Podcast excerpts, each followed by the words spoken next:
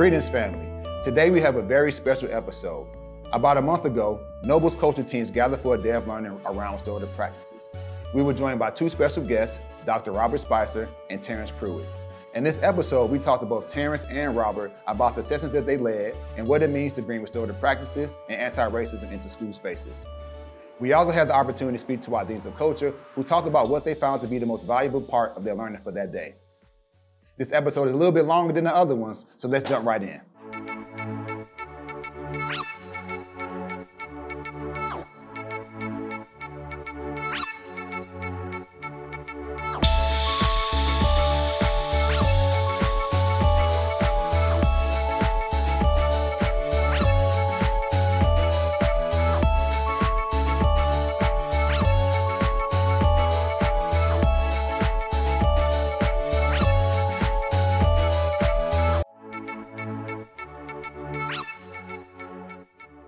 Just wrapped up our quarter three restorative intensive with our coaching specialists.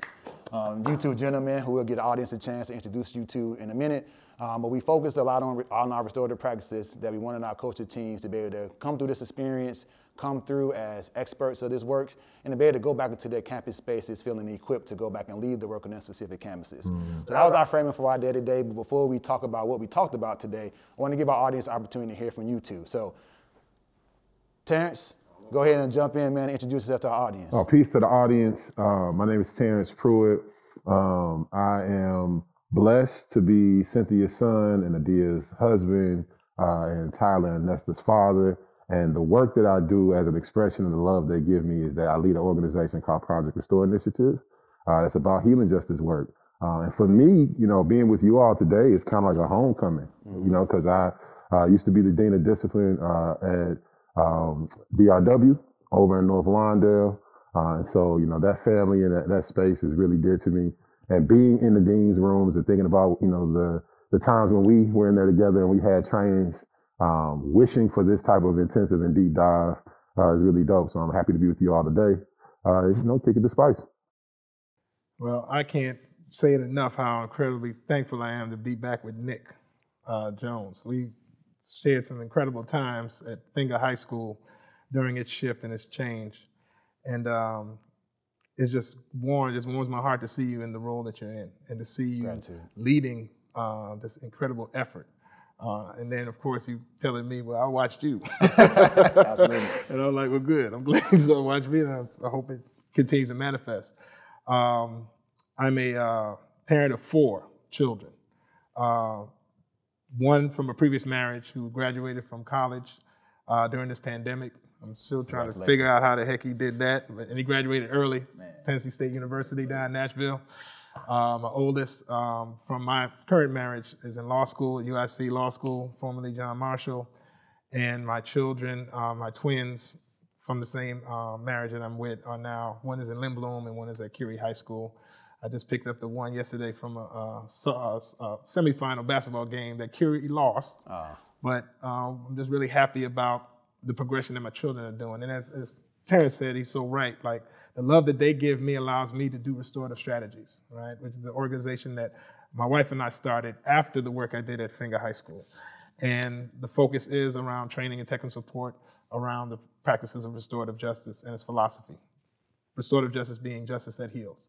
And so my whole focus is to envelop this world.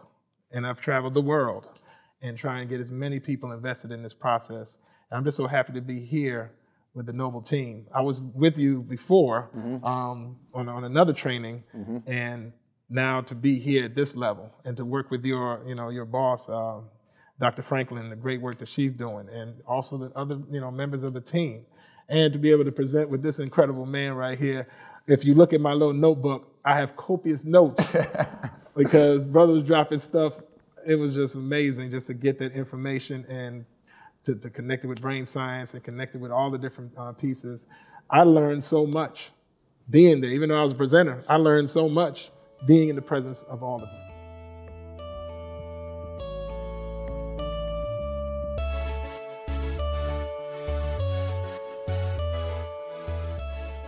Want to thank you all again for joining us today. Um, it was definitely a pleasure to have you all together today. One, you've been working with Terrence, been working with us over the last two summers, Mm-hmm. um, building our muscle around restorative practices, specifically with our coaching teams. You've also been able to get into some schools and work directly with our, some of our campuses as well. So this was a continuation of our work with you, Terrence, and Robert, the same thing. Like you worked with me many years ago, um, training our peer mediators at Houston College Prep was one of the Noble's campuses as well. Yep. And so this was like a full circle moment of saying like, how do we bring in our partners to make sure that our teams get that same level of expertise in front of them? Yeah. How do we bring them in to get that level of expertise so they too can feel like experts in the work that they do? And so as we continue our work, I like to say gratitude to you all as well for the time you spent with us today. Thank you. I think that our team members and really enjoyed themselves today. Um, and I think that it's also just a stepping stone, stepping stone as we continue out our journey as becoming an anti-racist organization and creating this anti-racist classroom spaces for our students. And so for today, we kind of tackled what four different components today of our work today. Uh, mainly, we talked about uh, restorative chats, we talked about restorative circles, and we talked about mediations on the adult level, and we also talked about mediations on the student level when you talk about peer mediation or peer conferences as well.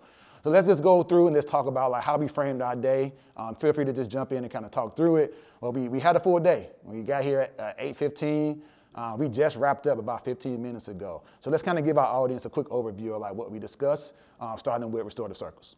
So we, we spoke about restorative circles as our starting point, and I think it was really important. One of the things that uh, that when we were in our pre-meetings that we wanted to make sure that we had alignment. That we started with like, what are the things that we can do? Large groups as interventions, uh, as restorative practice, and then how do we then bring it into smaller groups and, and more intimate settings for our intervention? So when we talked about restorative circles, I felt like it was super important that we really discussed the what and the why and not the what and the why of like why we use the tool, but why we restore and what do what are we restoring. So setting that foundation, I thought would be essential, not just for me to talk about the practice of utilizing restorative circles to deal with the wear and tear of our relationships, to build connection amongst our teams and with students, uh, and in all of the spaces that we can utilize that tool, um, or to respond to harm, but to really center in why are we restoring, period and really centering humanity that each of us are humans that are deserving of spaces that affirm our full identity, are deserving of spaces where we can thrive and build tools and connection and relationships,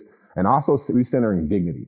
Because the easy way for us to move when we're talking about large institutions, whether you are a school or a company, the easy way is to see people as unpeopled, right? That you're not human, you are a worker, you are a student. And we've gotten to that practice in a lot of our education spaces, a lot of our institutions, where we don't see the fullness of our dignity and our humanity.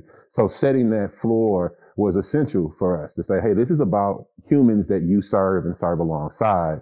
And these tools are about using these tools to continue the building of our restorative practice, the way we are and the way that we engage in different spaces. And so I, I felt like that was a great starting point. It seemed as if there was some real connection uh, to the the process. Because so often when we think about restorative circles, you know, and I don't want to, you know, make this sound like it's a negative because it's a brilliant process that has created safe space for a lot of students across the country. Is we immediately think response to violence, peace circles, right? And we're using circles for peace because we have harm. And I think when we do that that that broad stroke of making this about, you know, just reestablishing order and reestablishing peace, we lose the opportunity to use circles for what millenn- for millennia communities have used circles to do, to connect, to establish relationships. It's a reason why in many cultures, when we sit to eat, we sit in a circle, right? When we sit for holidays, we sit around the table.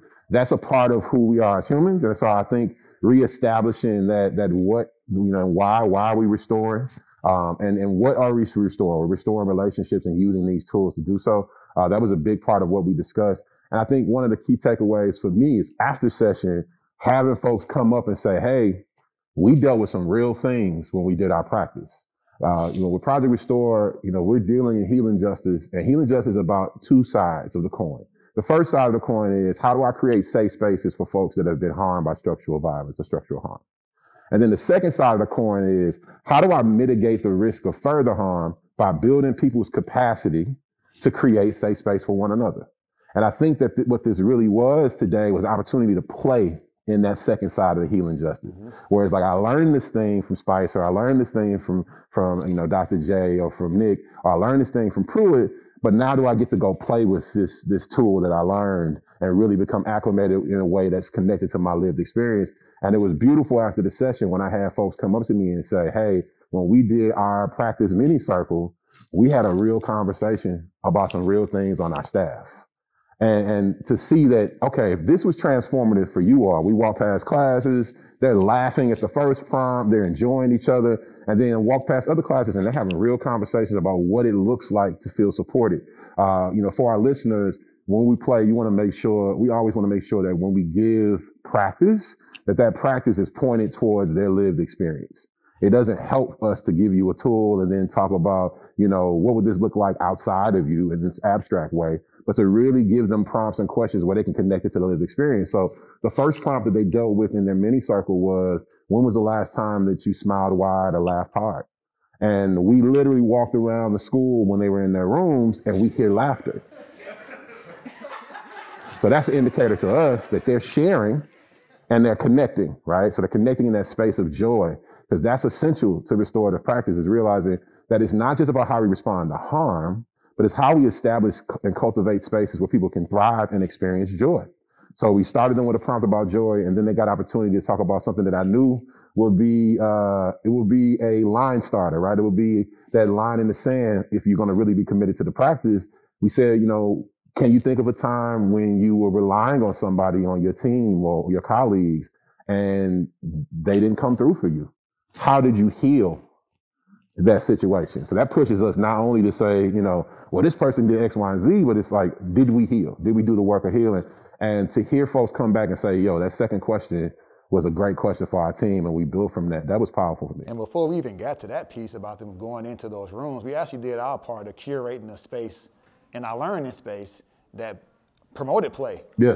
Uh, we brought in some tangible things on the tables in the room that they had. I think we had some Play-Doh. Yeah. We had some fidget spinners. Uh, we had some uh, some slime. I think I said it Coloring already. books. Coloring books. So we had things to, to curate a space that would start to open our participants up mm-hmm. to having that human experience, to having that connection, to be open to play before we even started playing in the way that we wanted to play it today. Mm-hmm. And so we played in the circles, and then we transitioned from that space to this space.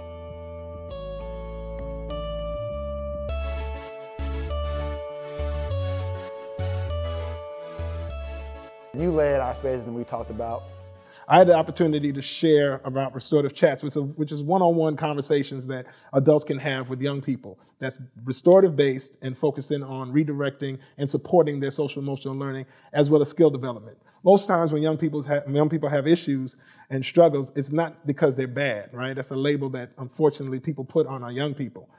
It's because they have a lack or a deficit in a particular social skill. So our job as educators is to help support them in developing that social skill. Going back to what uh, Mr. Pruitt talked about, giving them the tools. And then when they don't do it correctly, they got to go back, get the correct knowledge, and then move forward to be able to master that particular that particular area. And so we took them through, you know, the different module, and then I had the opportunity to meld the circle with the actual restorative chat. So we did a fishbowl where they would be in circle and they would you know, look at or, or, or support the individual that's doing an actual scenario. Mm-hmm. They have puzzles that they brought, and then we also had puzzles that we gave them. And the puzzles are specific to actual scenario. So I like that that, that terminology, mm-hmm. but I know that's a terminology based in Noble, so I want to let the audience know that. And so from there, they were able to actually have them do the scenarios, and then they actually did circles where they gave them areas of growth and areas of glow, areas that did well and areas that they needed more support. And that was a way for them to be able to get real time feedback so that when they're ready to go back to the classrooms and the schools that they're going to go back to the 18 schools all across this uh, incredible city, they'll be ready to be able to give their feedback and support to their teachers and staff. And we were So- actually able to do that too. So we actually did, we taught the a skill or taught a practice, and we gave our, our, our participants, our team members, the opportunity to go back and practice those those uh, practices in their team, in their campus team. So Yep. we really focused a lot of our time today on like the how we provided space for our team members to go and get that feedback from one another, to practice it in a safe space before they even go back to their campuses and attempt to uh, train their teachers on these practices that we learned today as well. So I appreciate the fact that as we collaborate with one another, we all knew that that was like the meat of today, the practice part. Yes. And so we melded the circle, we got the, the restorative chats in, Yeah. and then we kind of closed out our time today with mediations.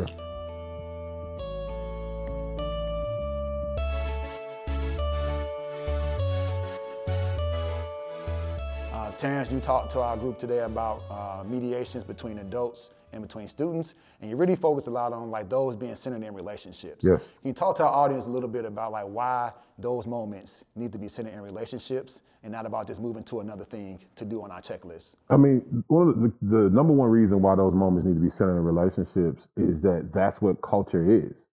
We, we have to get back to, to we are human beings that are fit within a context in a timeline, and our expressions or ways of being is our culture.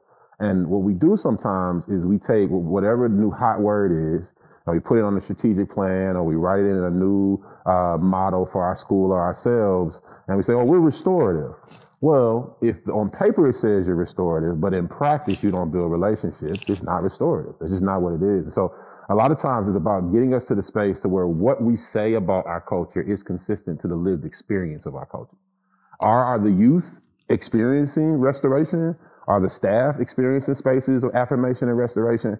And the only way you'll get to a space that's actually restorative in practice is through relationships because I'm dealing with human beings. If this was dealing with robots and algorithms, it would be way easier, right? You just you just go ahead and take your code and you're going to tell the algorithm what to do, what to look for, and you step away from it, right? But we're dealing with human beings, which means we have to build the capacity for you, one, to affirm your own humanity in your engagement with your, your cohort or with your, your colleagues or with the students that you're serving. And then to always be reaffirming the humanity of the youth we're serving. So that's just the idea of culture, culture being our ways of being. But the thing we can never forget is that while we are people with cultures that sit in the timeline, we also are dealing with the context. Mm-hmm. The youth that we serve here in Chicago, the youth that Noble serves across these, this city, are coming from communities where in media they are dehumanized. In lessons, they are dehumanized. Uh, one of the things that, that Spicer talked about is he talked about, you know, how there's these ways that we talk about youth and the things that they sometimes believe or these skills they don't have. And with the concept of bad, good or bad students. And what we have to realize is when we're moving into a space that's liberatory and it's actually dealing in restorative practice, we have to question why it's so easy for us to believe that the malfunction is the human and not the policies, practices, and ways of being that we have conditioned that human to, to exist in. Mm-hmm. So we call the student bad, but we don't call our practices and our policies bad. And that action that we're doing, that action is called institutional sovereignty. That's where you believe that the institute is sovereign and sinless and right, and that the humans have to prove to the institute why they're worthy of being a part of it. A lot of the exclusionary practice that we see in our spaces is because we've looked at human beings and we've said, you're going to be unpeopled. You're not human no more right? You need to fall in line. You need to do this. You need to do that. I don't have to deal with your context. I don't have to deal with what you experienced before you got here. I don't have to deal with, you know, what's happening in your real life. You just need to fall in line. And that's not how we do. None, none of us want that, mm-hmm. right? None of us want that in our workspaces. None of us want that in our personal relationships. Try to pull that off with my wife. That's not going to work, right? So like, how about we rehumanize our spaces and in rehumanizing our spaces, we recognize that nothing's going to happen without relationships. So when we talk about mediations, many times we just thinking about there was a conflict or a disruption, and we want everybody to calm down and be okay with each other. And I wanted us to rethink that. Why do they want them to calm down and get okay with each other? Though? Yeah, because what's the, we, what's the purpose? Like, what yeah, because we want to move on. There you go. They want to move on to whatever it is. If, if, if, whether I want to finish lunch or I want to, I want to do these other practices. And I think sometimes in our institutions we did we get so disconnected from the humanity that we sometimes forget what schools are for. Yeah. Right? That they're like the youth that are with us, they're learning. They're either learning that they are fully human, deserving of dignity, and that they have supportive adults that uh, want the best for them and that love them and express that love through a commitment to restoration, or they're learning that there are some institutions that I have to live in and I have to live in the space of fugitivity. Mm. I got to learn how to be me, even though the way I am is not what they want from me. And that's what many of our schools have been. And we, we know that fugitivity. That's the talking in the back of the room. That's the I know what the dress code is, but I wore this anyway, right? Because what do human beings do when there's not relationship? We resist. We resist. That resisting at your school might be gross disrespect. That resisting in another school might be always having your cell phone when you shouldn't. But when we feel as if we're in spaces where we're there's only transactional relationships, we resist those spaces. So I wanted them to get away from the idea that this is just about the the the I'm responding to a fight, and more I'm responding to a to a uh, a tear or wear and tear in the relationships in our space, and how do we heal those relationships and get into a space where we can all be affirmed, we all can feel safe, um, and we can thrive. And so that's really what we want to dig into from the adult side and kind of speaking to some of the ways that we as adults make missteps around mediation. Mm-hmm. And so we talked about, you know, not being experts in the lived experience of our youth. Our youth are experts in their own lived experience. I'm, it's been 20 years since I was a high school student. So how dare I walk in and think I know what it's like to be a high school student in the middle of a pandemic? Like I, I couldn't even begin to understand that, right?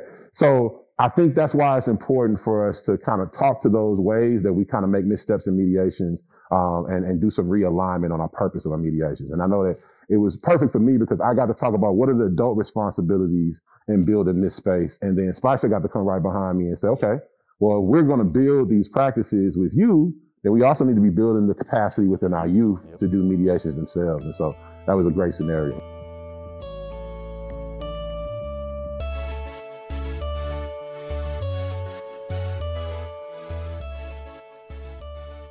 What I like uh, that you mentioned throughout your conversations is this whole notion of being uh, dehumanized and this whole notion of reclaiming your humanity. Mm-hmm. I think that that's foundational in everything you've spoken about since we've been together. And I really appreciate you um, distilling this to the, the retaking of, mm-hmm. by force if necessary, right? Yep. In a peaceful way, but by force, uh, affirming our humanity, who mm-hmm. we are as people, yep. and how just because of the color of our skin should not diminish who we are as a human being. That you as an institution should see me as who I am as a human and value that and have me be a part of this institution in a way that's going to be uh, fruitful for all. Yep. So I just want to affirm that.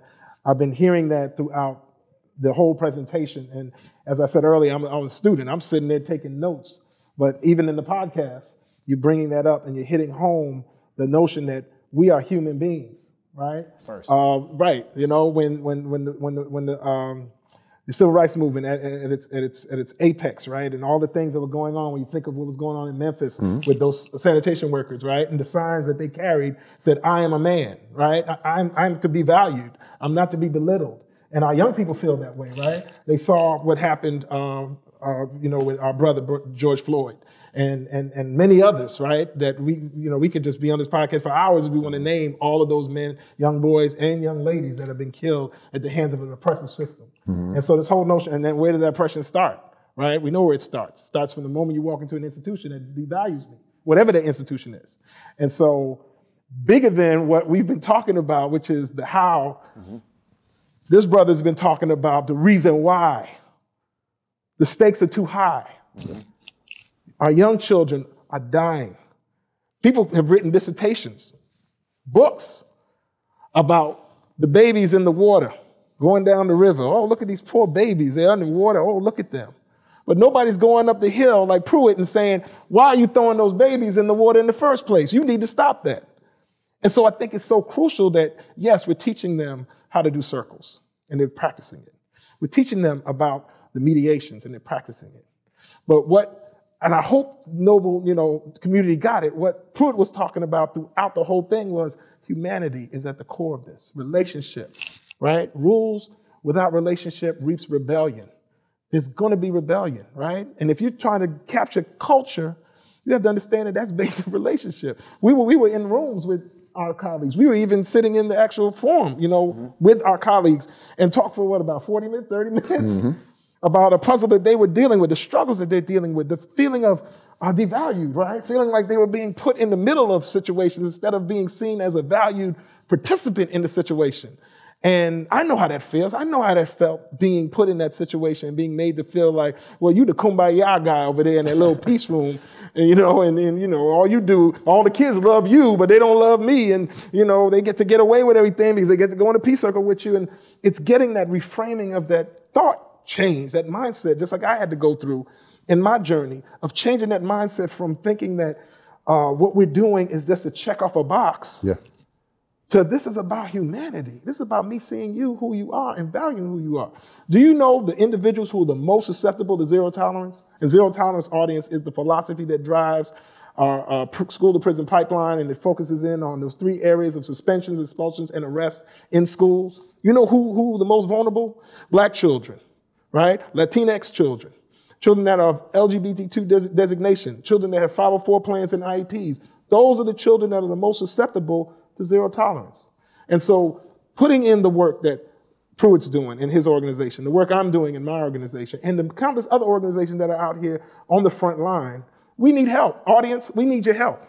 We need you to get aware of this work. We need you to learn more about restorative justice. We need you to go to the board meetings and encourage the board members that want your vote to have on their plank restorative justice and how that's going to dismantle the school to prison pipeline and build a school to career highway so we have more of our children being successful and getting plugged into this, to our society as opposed to going into the prison industrial complex and some of them not even coming out or being able to come out or their skills and their stuff is being used for the system but not for the communities that they came out of and this whole the, the divesting of our communities and taking all this brain trust and knowledge and shoveling in the system, shoveling it away and pushing it away. So what we're doing is we're interrupting it. There's a business model called disruptive innovation, right? Everybody knows Uber. Audience, y'all know Uber, right? You know Uber is a disruptive innovation. It started out as a small little ride share to now it's pushing out the taxis. Now they actually go get your food too. So you got people taking their concept in Grubhub and DoorDash Hey, Blockbuster audience, right? Nick, right? Blockbuster should be top of the, of the streaming. They should be the top because they were the ones that were doing all of the stuff with VHSs. Now there's only one Blockbuster in the whole United States, and who took them over? Little old Netflix, right? So when I'm talking to our culture team and I'm looking in their eyes, I know you're looking in their eyes. They, are from you. But bro, you looking in their eyes, you can see the, the, the, the, the, the, the frustration. I'm, I'm looking at them, I'm like, oh my gosh. And that's why I told them, don't give up. This thing is not going to happen overnight. It's going to take time. And so when we talk about the peers, we talk about the young people, which was the work that I was talking about. I believe so strongly in our young people being mm-hmm. successful in learning these skills. And then what is that terminology you used, Pruitt, man? was so powerful about how it, it, it, moves from the school into the home. But you yeah. had a word. What yeah, restorative practice, it sticks to its host. There it is. So what? so like when you when you what? when you're doing restorative practice, all day, y'all. I'll I'll I'll I'll connect that restorative practice in all my spaces. Yeah. You can do it. Mm-hmm. If, if you if you worked anything, right, you're gonna bring something from your work home.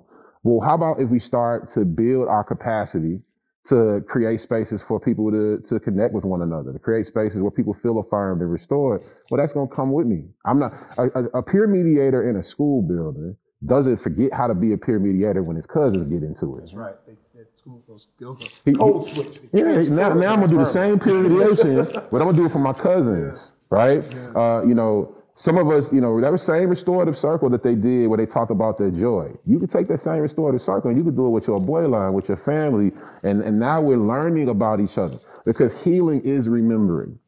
Healing is bringing us back into collective membership with one another. So yes, it's remembering, remembering who we are, remembering our humanity, remembering our dignity, like remembering our thoughts, like bringing it to account. But it's also remembership. How do I make sure that everyone is recognized as being a member of our collective? So there's stories that you may be missing that you haven't created the forum to hear from your family members. Maybe you need to do restorative circle. Well, you're not necessarily restoring from a harm that your family member did, but maybe you're restoring the connection to understand those, yeah. to get those nutrients from those stories. Uh, you know, when you think about gardening, one of the things I always say in these trainings is that everything you need to learn about taking care of human beings, you can learn from plants, right? And there is a term called biodiversity. And it's where in a garden, the things that have passed away, the nutrients that come from different plants, they can benefit other plants. That's right. Some of those nutrients are literally plants that have gone and passed away, that have left but they left something. They left something for the plant to grow from. And so we want to make sure that we're building spaces where we can thrive. The, the beauty of when we're dealing in agriculture is that the seed was a forest as a seed, right? It was whatever, all the capacity for that seed to be fully, authentically what it was made to be was in seed form what we have to start to ask ourselves as, as, as climate cultivators, as context cultivators in our schools is, am I creating the conditions mm-hmm. for the seeds that I have been entrusted with to be fully actualized in the way that best fits them, to be fully who they can become? Or am I creating impediments to their growth? And if we're creating impediments, then that's where the restoration needs to happen. Because I need to restore my right relationship with the seeds that I've been trusted with. Time and time again, I kept saying, you are human beings, and there are human beings that have been entrusted to you. Absolutely. Yep.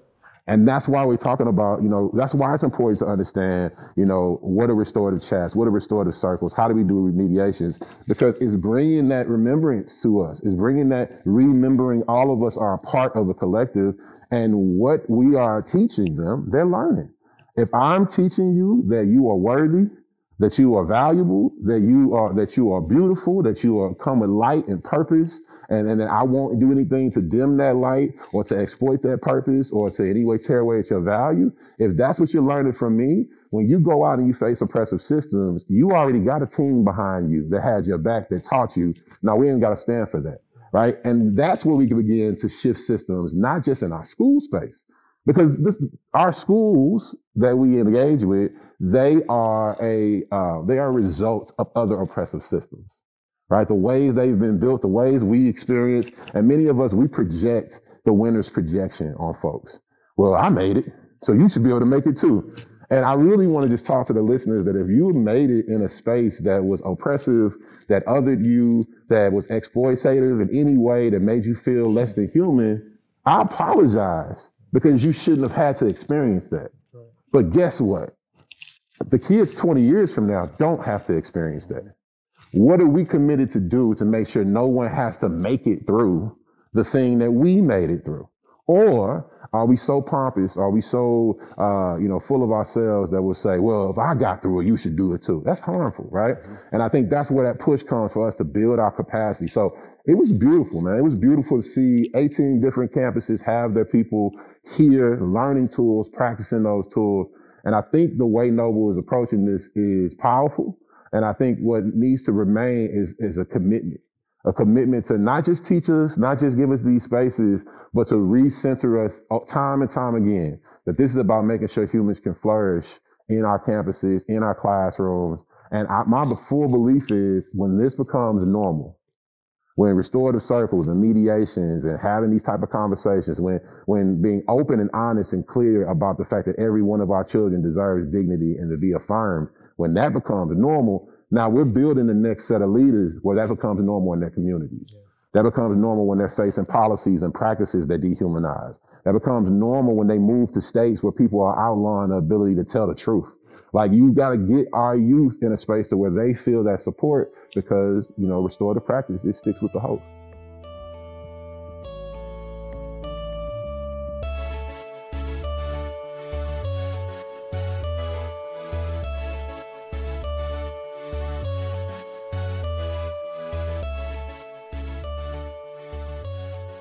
So let's take a moment to hear from our deans of culture about what they felt was the most valuable part of their learning for the day. What stood out most to me today with regards to talking about restorative practices has been this notion of restorative practices having to be culturally responsive. And I love the way we've been framing and defining culture, defining culture as the ways in which a group of people make meaning of the world around them. So restorative practice having to be cognizant of the ways in which that people are experiencing and being already and just finding ways to complement and address those things. I think was like very important. It it removes the notion of institutional sovereignty with regards to what we're doing. The goal is no longer to make the institution better, but the institution grows because of the health of its members. Today, being able to just do the circle today as a group made it very evident of how we can just do this pretty consistently through the day to just build community and what that will do for our students um, and the ripple effect that we'll have throughout the day. So I think it's just like exactly what Terrence said today is like seeing the human. Um, I think that when we are in the building in those the hours that the, the school day is running, um, we have so many goals and ideas that we want to get through that we do lose track of just the individual human that is in front of us. Um, and I think you're, when you're in a circle, you can't Um, you, you have to connect, you have to hear, you have to listen. Um, and it's really, really hard to go back into a different setting um, and not still see that human. So I'm just like super excited for the, the push. I've been here 10 years, and so the conversations that have changed in these rooms are just like remarkable. And so to be able to have an entire day talking about how to humanize our students is pretty remarkable. I think I was really energized being back in a building with um, the rest of the deans and the culture teams. I think the thing that stood out to me the most was just kind of like the resources that we were given um, to be able to take back to our campuses um, and just kind of collaborate with staff. I was really excited about restorative, um, some of the restorative conversations that are going to be taking place um, at our campus, um, particularly with our culture team. I feel like having the trainings that we did today um, gave our team more confidence in being able to say like, hey, I can actually do this. A lot of the practice that we did back in our um, spaces was, I think, empowering um, because it just showed our team that like, hey, I, we can actually do this work. It's not as difficult. Um, where I really feel that like moving forward, not only our culture team can do, but we can also like share that with our staff. Um, I think something that stood out to me the most was when he stated that restorative has to start with us building the students like person to self, person to person, and then person to institution. Um, I feel like working in the education system in general, we're always trying to restore, like, even if a student is coming back, um, we're trying to restore them to the institution. But we need to, um, one thing that stood out to me was that we need to restore them to, like, themselves. So just because they made that mistake, like, what made them make that mistake? Um, maybe how are they feeling? What are some things that's going on in their personal life that's affecting, like, the things that they're doing in their day to day? So restore them to, the, to themselves, person to person, and then to the institution is what really stood out to me. Stood out me to most today was definitely like just like keeping me grounded in like making sure that we are intentional with our restorative circles, intentional with our R3s. R3s.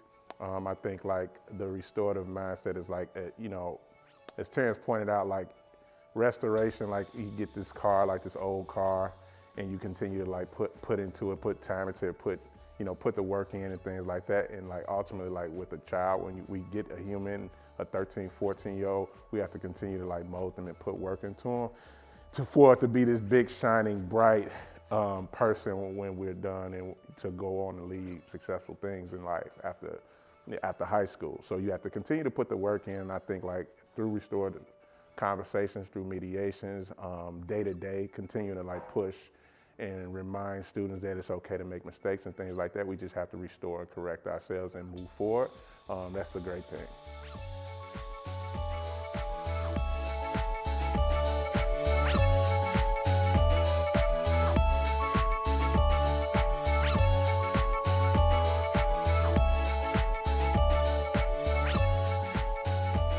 Now, I know there's a, a listener that's saying everything you said, Mr. Pruitt, everything you said, Dr. Spicer, sounds great.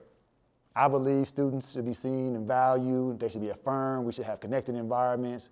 But I don't really believe in the restorative approach when I want to teach my content in my class.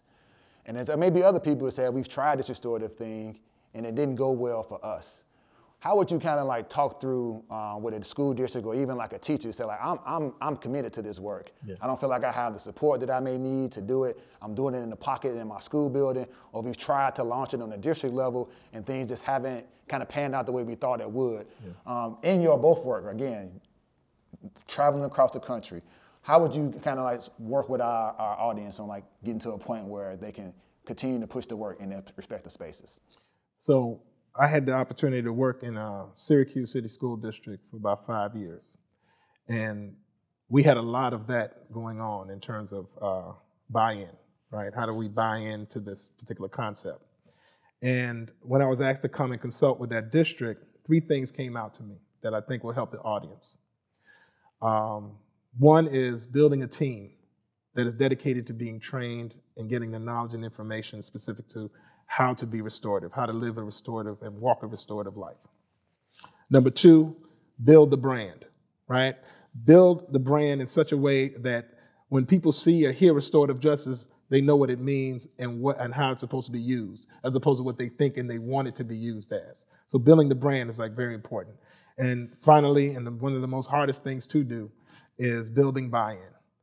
Um, one of the great things, great knowledge, you know, information that I received, great lessons that I received working in that district and a few others, is the buy-in does not happen overnight.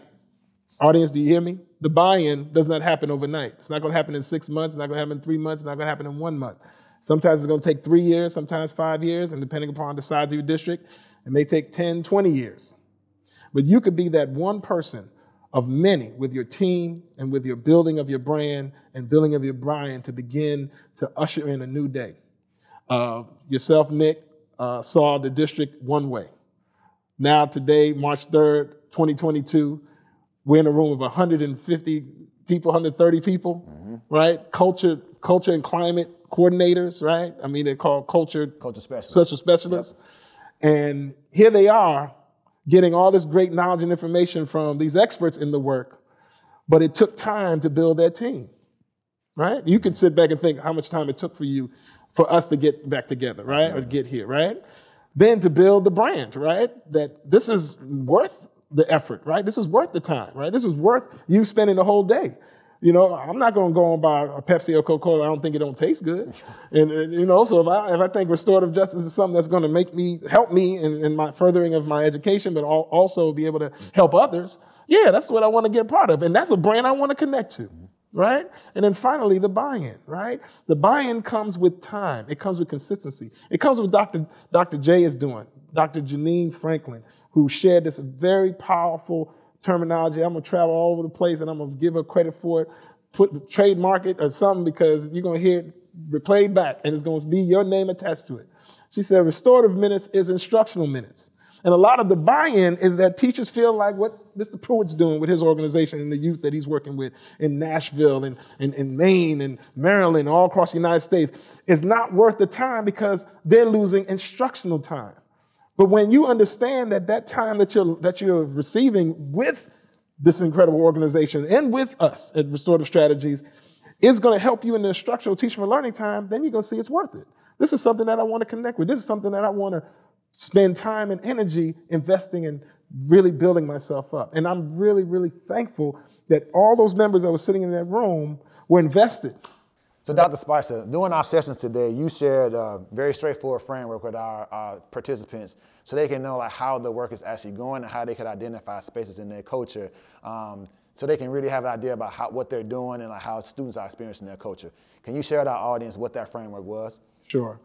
Um, I got this framework from a very uh, intelligent young lady that I work with in Syracuse uh, City School District, uh, Nicole Hayes, and she talks about what culture is, right? And from her uh, understanding and her work. Culture is what we practice, what we promote, and what we permit in a school environment. And that culture affects the climate and not the other way around. Because if we're trying to affect climate and we're trying to do it fast, that's when zero tolerance kicks in because we're trying to get the temperature down in the, the, overall feel of a school, you know, community down fast. And so what that means is like we see an uptick in suspensions. Exactly. We see an uptick in expulsions. Exactly. We see police in our buildings and spaces more often than That's we what we see. Yeah. When you see that, that's because there's this heightened awareness that the temperature has risen. So now the reaction is not to bring in circles, but to bring in police, to bring in zero tolerance, to bring in these draconian practices and policies that hurt and harm and arrest the development of our young people. So the focus is to now get into the culture. What are you practicing in your school, right? Are you practicing zero tolerance or are you practicing a restorative mindset, right? What are you promoting? What are you, what are you using as your way of getting the message out in your mm-hmm. school and in your community to let people know we're not the same school that we were, like what happened when we were down there at Fenger High School. We had to change the approach of what was going on internally before we can promote to the world that we are a different school and this is a place where you can come and you can learn and your children can be safe. Mm-hmm. And then finally, the practice right? What are you practicing, right? Are you practicing peace circles? Are you practicing conflict circles? Are you practicing circles of understanding? Are you practicing mediation? Are you getting the young people trained so they can actually take some of these young people that are in trouble and have them actually restore them into the community? How powerful that is for another young person to help another young person. Each one reach one, each one teach one, and they in turn can monitor and mentor and support them in their development. And, and so that's the focus when we're looking at culture.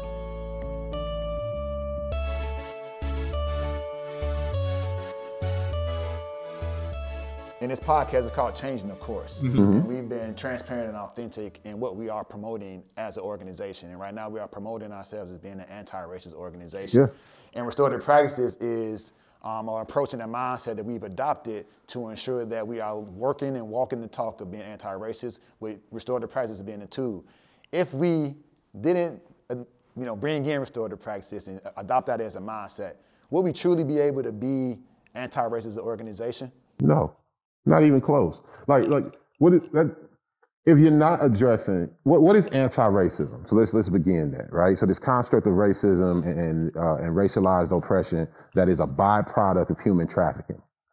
It didn't. The, the myths that we were taught is, oh, racism is here because people aren't, aren't kind, or racism is here because people don't know because they're xenophobic. No, racism, that construct as we know it. Difference existed before the transatlantic slave trade. Uh, oppression existed. You know, gender discrimination existed before that. But the construct of conflating folks into racialized ideas and, and, a, and giving them some natural inclination connected to that race, that's a byproduct of a capitalist move to traffic human beings right? If you want to know, look up uh, Gomes Eanes de Zurara, who was the chief chronicler of, uh, of, of, of Portugal at the time. He wrote a book about Prince Henry the Navigator. He was the first person to codify in text Afro-pessimism, this belief that because you are African, that slavery is somehow better than you being free, hmm. right? So that construct of race and racialized, racialization that we know was birthed from human trafficking. It was birthed from exploitation. So if I am anti-racist, my work is to find the exploitation, right? We teach a framework called anti-racist restorative practice, where we first acknowledge that within our systems and with our institutions, that racism has been at play or racialized oppression. You say, Terrence, why do you keep saying racialized oppression? Because when we hear racism, we think about melanin, we think skin. But when you think about racialized oppression, that's when you're conferring some resource or some access based on someone's identity. So racialized oppression happens because you're queer. It happens because you're you, you are woman identified. It happens because you English is your second language, or you may have a, na- a different nationality. So all those constructs of racialized oppression are really centered on one thing: this group should be preferred because of their identity. This group should be exploited. That is a myth of human hierarchy. So if I'm responding to this myth of human hierarchy and saying I am an anti-racist, but I'm not trying to restore relationships, restore spaces, confront institutional practices and, and policies that harm exploited peoples. I, those things can't they can't exist. I can't say I'm anti-racist, but then be zero tolerance. I can't say I'm anti-racist and then not have restorative practice. Those things cannot exist within themselves. So what you have now is you have all these folks that read, you know, even Kendi's book, uh, How to Be Anti-Racist, and they're like, "Yep, I got my How to Be Anti-Racist, you know, T-shirt," and that wasn't his intent, you know. And I have people that may not agree with everything in that book, but the real is this: if you want to be anti-racist, then you have to seek seek out, right? When we said acts, you know, when I talked about that that that framework of anti-racist restorative practice, the how of that framework begins with acknowledging, then it turns to centering and turning. Centering the lived experience of those who've actually experienced the harm, and turning them and saying, what can we do to make this space better? Now, I'm not saying you go to the one black person that you have on your staff and be like, yo, this has been pretty racist. What should we do? Mm-hmm. There's books, texts, there's all different ways where people of color or marginalized folks have said, this is what we need to affirm our identity, affirm our humanity, et cetera, right? There's brilliant from bell hooks to a list of different folks that you can read and get that information. But after we acknowledge that racism, racism and racialized oppression are in our systems, and we center the lived experience of those that are in our systems and turn to them, we then need to seek. We got to seek out those practices that are harmful, and we have to abolish those practices. But abolition is not about breaking things down. It's about what we seek to build. So if I tear down the policies or I tear down the practice, but I haven't done the creative work of building a space that curates safe space for human beings, then I'm not really doing the work of abolition. So that's what needs to happen. So you cannot cannot be anti-racist but be anti-restorative. No, that's racist. Like because how do we hold the institutions accountable for the harm they've already done? See, we, we sometimes think about this moment and we say, oh, in this particular moment, we're anti-racist and we're gonna start fresh from zero. But that's not the real. The babies that walk into your school in North Lawndale, in Englewood, and the different communities here in Chicago, they're not just walking into school with just their context. There's intergenerational harm that they have in their backpack that they're walking in with. And how do I know? Because some of them are walking through disinvested communities.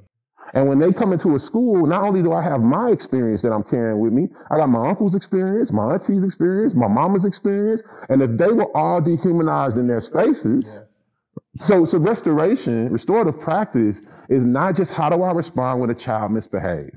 It's how do I fix systems to create safe spaces for human beings. I can't be anti-racist if I'm not focused on fixing systems to create healing, healthy, and affirming spaces for human beings.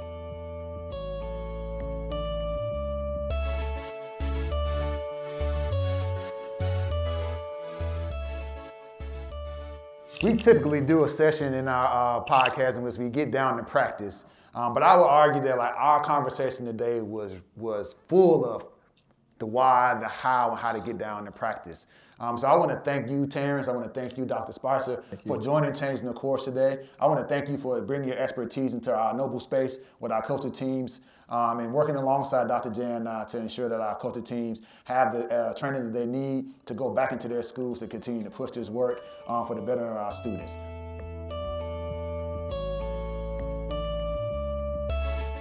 Before we go, we always have our guests read our grinding quote, which is by Bettina Love. To love all children, we must struggle together to create the schools we are taught to believe are impossible. Schools built on justice, love, joy, and anti-racism. Gentlemen, I appreciate your time today. Thank you. Thank you all. Thank you. Blessings to you and gratitude. Thank you to your All right. audience. Thank you. Appreciate y'all for listening.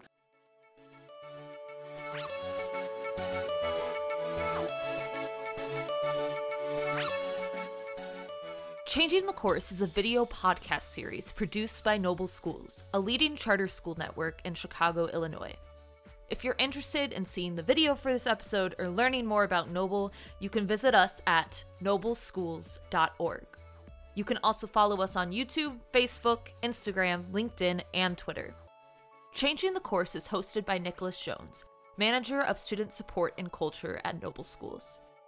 Our special guests this episode were Reverend Dr. Robert Spicer and Terrence Pruitt. You can find both of them on LinkedIn. If you're interested in learning more about the restorative justice organizations that they run, you can find Dr. Spicer's organization, Restorative Strategies, at www.restorativestrategies.expert. You can find Mr. Pruitt's organization, Project Restore Initiative, at www.projectrestoreinitiative.com. This episode was produced by Nicholas Jones, Ashe Kenyon, and Rachel Powers, and edited by Ashe Kenyon.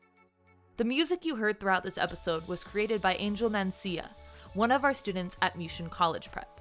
It was mixed and edited by David Redick, a music teacher at Muchin. If you have any questions you would like us to answer during this series, send us an email at communications at nobleschools.org with the subject line Question for Changing the Course. Thanks for listening, and see you next time.